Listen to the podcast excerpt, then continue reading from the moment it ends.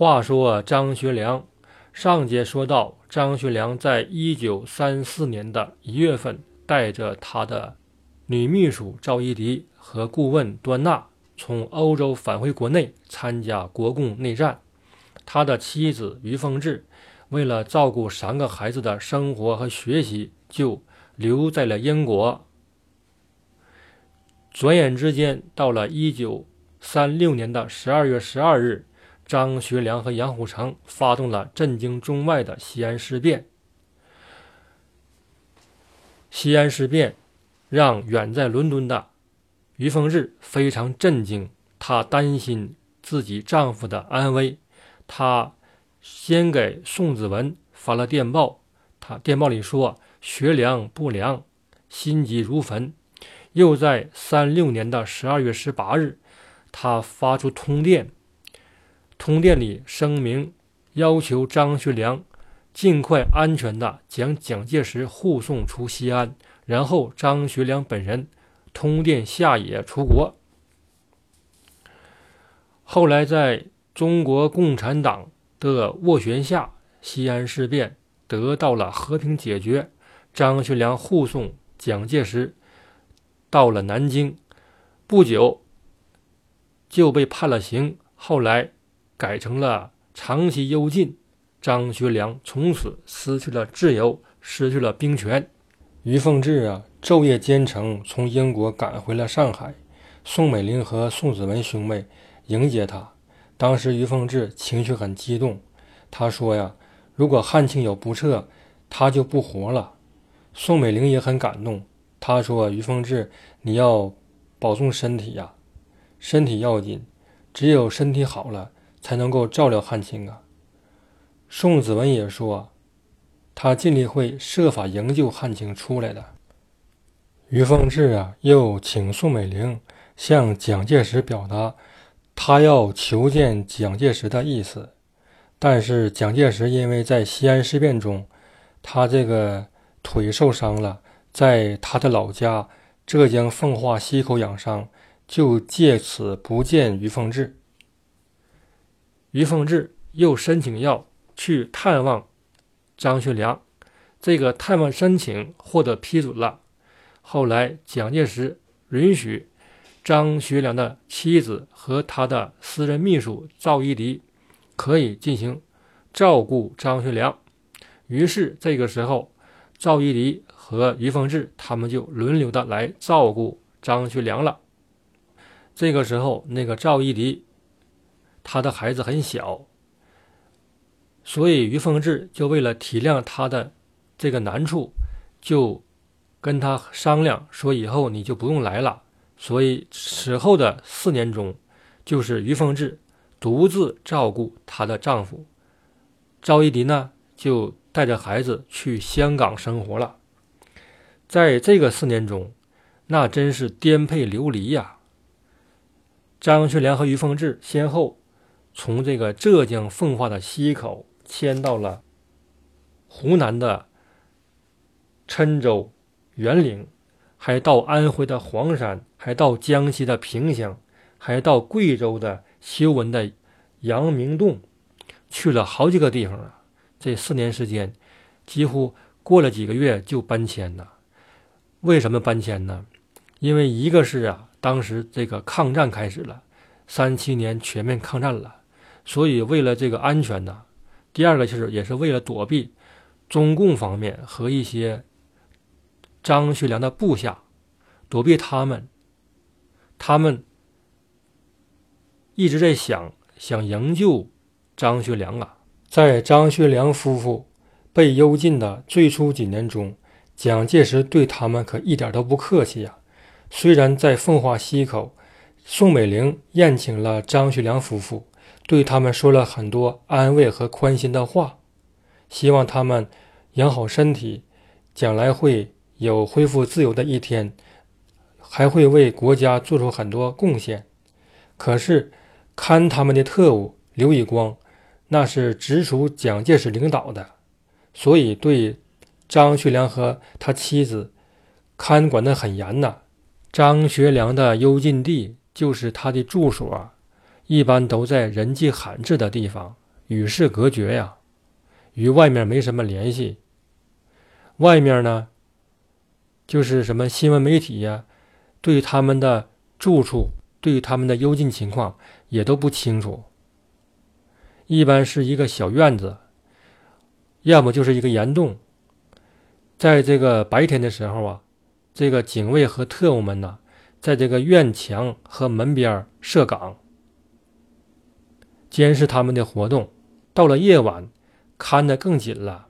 这个特务啊，就在他房间的门口和窗户站岗，所以他们夫妻在床上的谈话，门口和窗户边的特务听得一清二楚。有一次，张学良想要洗浴，他住的地方没有浴池，他就向特务刘以光提这个要求。刘以光就派两个特务到附近的一个小县城看了一个浴池，他们将这个浴池里外都看了个遍，认为没什么问题，他们就把张学良带了过来。张学良在浴池洗完之后，正在休息的时候，忽然两个来自东北的两个士兵发现了他，就过来要和他说话。这个时候，刘以光和特务们将。张学良迅速的架走了。这四年的幽禁生活呀，给于凤至也造成了很大的刺激和折磨呀。你想，他之前他是一个大家闺秀，是个大帅府的一个高贵的一个夫人呐，说一不二的人呐。他出去都是前呼后拥的，对不对呀？一堆下人呐，一堆老妈子，一堆这个仆人呐。现在可好，什么事都得自己亲力亲为了。所以她很辛苦啊。她的丈夫呢，因为也刚被囚禁，一度吧想自杀。他曾经是国民军的陆海空副总司令啊，是东北军的少帅呀，统帅千军万马呀。现在可好了，成了阶下囚了。所以每天呢，经常发火，经常大吵大闹，有时候无缘无故的就哭了。有时候无缘故、无缘无故的就笑了，给他妻子很大一个压力。所以说呀，两个人呢在与世隔绝中生活了四年，你想这个压力和这个寂寞感是多大的呀？另外一个，这个舆论环境对他们也不好。第一个呢是当时的九一八，东北军不抵抗，国人痛骂他说他是卖国贼。第二个呢，他发动西安事变。很多人呢不明真相，就以为他这不是犯上吗？你这不是抓皇帝一样吗？对这张学良没好印象，都骂他。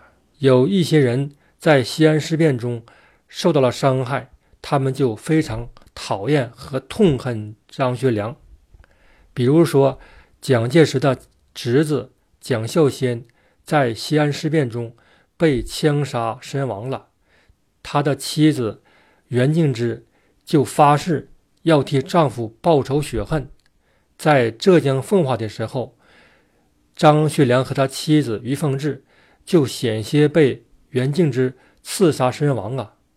所以这个事情他们受了很大惊吓和刺激啊！因此他们俩，他们夫妻俩在被幽禁这头四年呢，这个生活日子过得吧都很不如意，很不愉快。因此啊，他妻子于凤至就是积郁成疾了，得病了。他发现自己呀，就是这个乳房啊，经常的疼痛，总是疼，莫名其妙的疼。后来呢，到了那个湖南省的医院去检查，这一看呢，是癌症。于凤至他有回忆录，我给你读一下，他说。一九四零年春，我病了，检查出患了乳腺癌，好似晴天霹雳，打击我俩的心呐。对之，我们商量。汉卿沉痛地说：“我们怎么办？你要找宋美龄了，要求她帮助送你去美国做手术。老天爷不饿死瞎家巧啊，你会康复的。”一旦病好了，也不要回来了。不仅是需要安排子女留在国外保存我们的骨肉，而且要把西安事变的真相告诉世人。这个就是于凤至后来的回忆录写的。当时他是在湖南省的省立医院被查出了乳腺癌，医院这个诊断书上明确写着是乳腺癌的晚期呀。当时是一九四零年的四月五日，于凤至啊离不开她丈夫。她说：“我走了，你怎么办呢？我离不开你，我们生在一起，死在一起。我呢就这样了。”我这病我也不治了，顺其自然吧。我死呢也死你身边。她老公不同意，这个病你必须治，而且你去了美国之后，你就不要回来了，因为这个地方是个魔窟啊。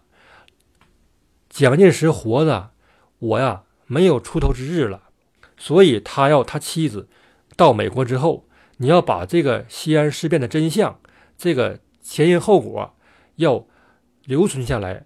告诉世人，他是这个意思。还有呢，他担心老蒋啊以后会斩草除根呐，所以说让他妻子到了国外之后，带着孩子生活，就千万不要回来了。在她丈夫的坚持下，于凤至也只好同意了。然后这个张学良就通过戴笠，他和这个张学良关系也挺好。通过他呢，给宋美龄做交一封信，这个信上就写了于凤至的病情了，请求宋美龄批准于凤至去美国就医。宋美龄啊，早年不是和于凤至他们拜过干姐妹吗？上集不说了吗？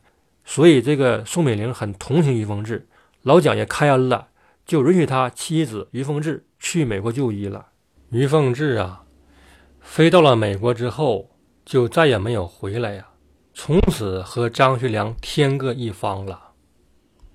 这个时候，张学良啊又找到了宋子文，让他协助于凤至到美国就医和生活的一些事宜。当时这个宋子文正在美国当这个中国大使，就是经常在美国，他是中国驻美国的大使。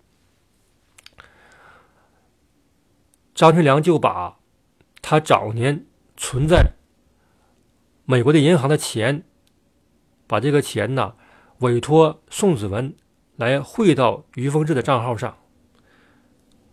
因为这笔钱呢是张学良很久以前存在美国银行的钱，当时他是用英文写的签字，现在都时隔这么些年了，张学良的英文呢也生也有一些生疏了。就是可能这个笔记和之前对不上了，张学良呢就拿这个笔记，就是通过戴笠转给了宋子文。可是宋子文在美国银行一对，美国银行方面，美国银行方面呢不承认，说这个笔记和之前银行这个留的存档这个笔记对不上，就要重新让你重新写笔记，让你重新写签名。于是宋子文又给这个戴笠发电报，让他。让他转张学良，把这个笔记重新写一下。后来张学良就又重新写个笔记，交给戴笠，戴笠转给了宋子文，然后送到美国的银行上。如此一番周折，才把这个当年张学良的钱转到了于凤至的账号上。于凤至呢，出国的时候，张学良的一个经济代表。也是他的一个好朋友，叫伊雅格，一直陪伴于凤至到美国。到美国之后呢，詹森·肯尼迪和他的妻子艾娜，他们来迎接于凤至和伊雅格。然后这个詹森·肯尼迪安排于凤至住他们家里边，到这个纽约哥伦比亚长老会这个教会医院。找一个好的大夫，那个大夫叫温斯顿·比尔，让他来主刀给于凤至看病、治病、做手术。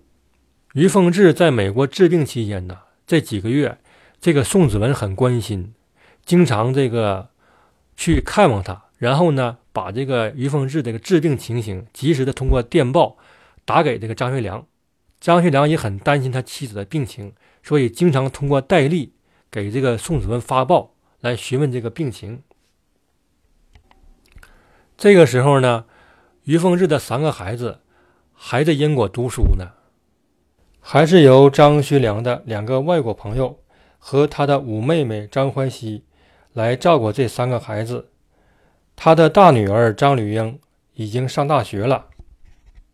温斯顿·比尔这个大夫医术很高明，他查看了于凤至的病情后，决定先采取保守的疗法，就是尽量的减少这个开刀的开口，而保持他身材的美观性，不破坏他的身材的完整性。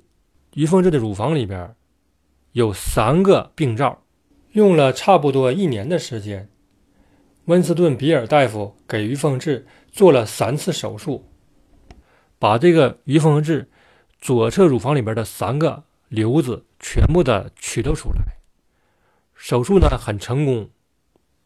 可是，在一九四一年春天，于凤至呢这个病情由轻转重了，这个癌细胞呢。有扩散的风险了，所以这个时候，这个温斯顿大夫和这个詹森、肯尼迪还有伊雅哥，他们就劝说于凤至，说是你这个癌细胞现在扩散了，你不能考虑身材了，不能考虑美观了，要保命了，要抢救生命了，因此必须要将这个左侧乳房切掉。一开始的时候，时候于凤至不同意呀，那能同意吗？我是一个有气质的女人，那我也风度翩翩呢，仪态万方。另外，她认为她这个身体呢，不仅属于她自己，还属于她的丈夫张学良，因此她就给她丈夫打电报。后来，于凤至终于同意割掉自己的左侧乳房了。手术终于成功了。宋子文呢，就把这个手术成功的这个情况，就迅速的发电报给戴笠。戴笠把这个情况就告诉了她丈夫张学良。她丈夫很高兴啊。虽然手术很成功，但是要控制癌细胞的生长，还需要进行化疗。化疗这个过程啊，很痛苦。于凤至掉头发呀。然后身体还消瘦，晚上还睡不着觉，所以他很痛苦。宋美龄啊也很关心于凤至的病情，她在一九四二年的十一月十九日到美国去访问，然后专程去看望了于凤至，他就给这个张学良发了电报，给替于凤至报了平安。这个时候，于凤至的两个儿子还在英国呢。他的女儿已经到了美国，并且和陶鹏飞结婚了。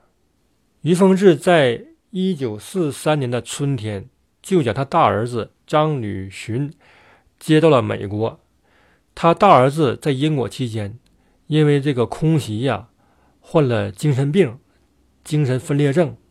治疗精神病的这个费用是很高的。于凤至看见他大儿子啊，就很上火呀。他本人呢，虽然手术成功了，但是康复这个治疗啊，费用也很高。这个时候，国内啊是在四三年到四五年之间，这个时候呢，国内经济都接近崩溃了。那是在抗战后期，她的丈夫那边呢，总需要钱。她丈夫和赵一荻呢，他们要雇两个佣人，一共四口人呢，需要很多的生活费用。她丈夫不时的给她去信。跟她要钱呢，一直陪伴她的易亚格了解于凤至的情况，就对她伸出了援手。易亚格这个人呢，很讲信用，他对张学良很忠诚，张学良对他也很信任，派他在伦敦担任他的代表，就负责采买军火这个业务。伊雅格采买的军火武器价格很公道，质量又好，可是到了九一八之后，日本人占了东三省。采买武器的这个业务就只能停止了，伊雅格也没有机会把这个采买武器的盈余款再还给张学良。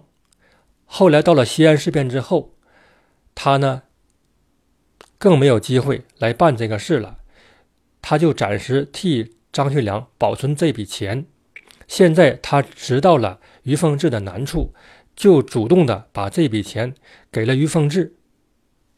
于凤至很感动啊，这是雪中送炭一样。他拿这笔钱呢给孩子治病，又在纽约的长岛区买了一个房子，把孩子们接过来，他们在一起生活。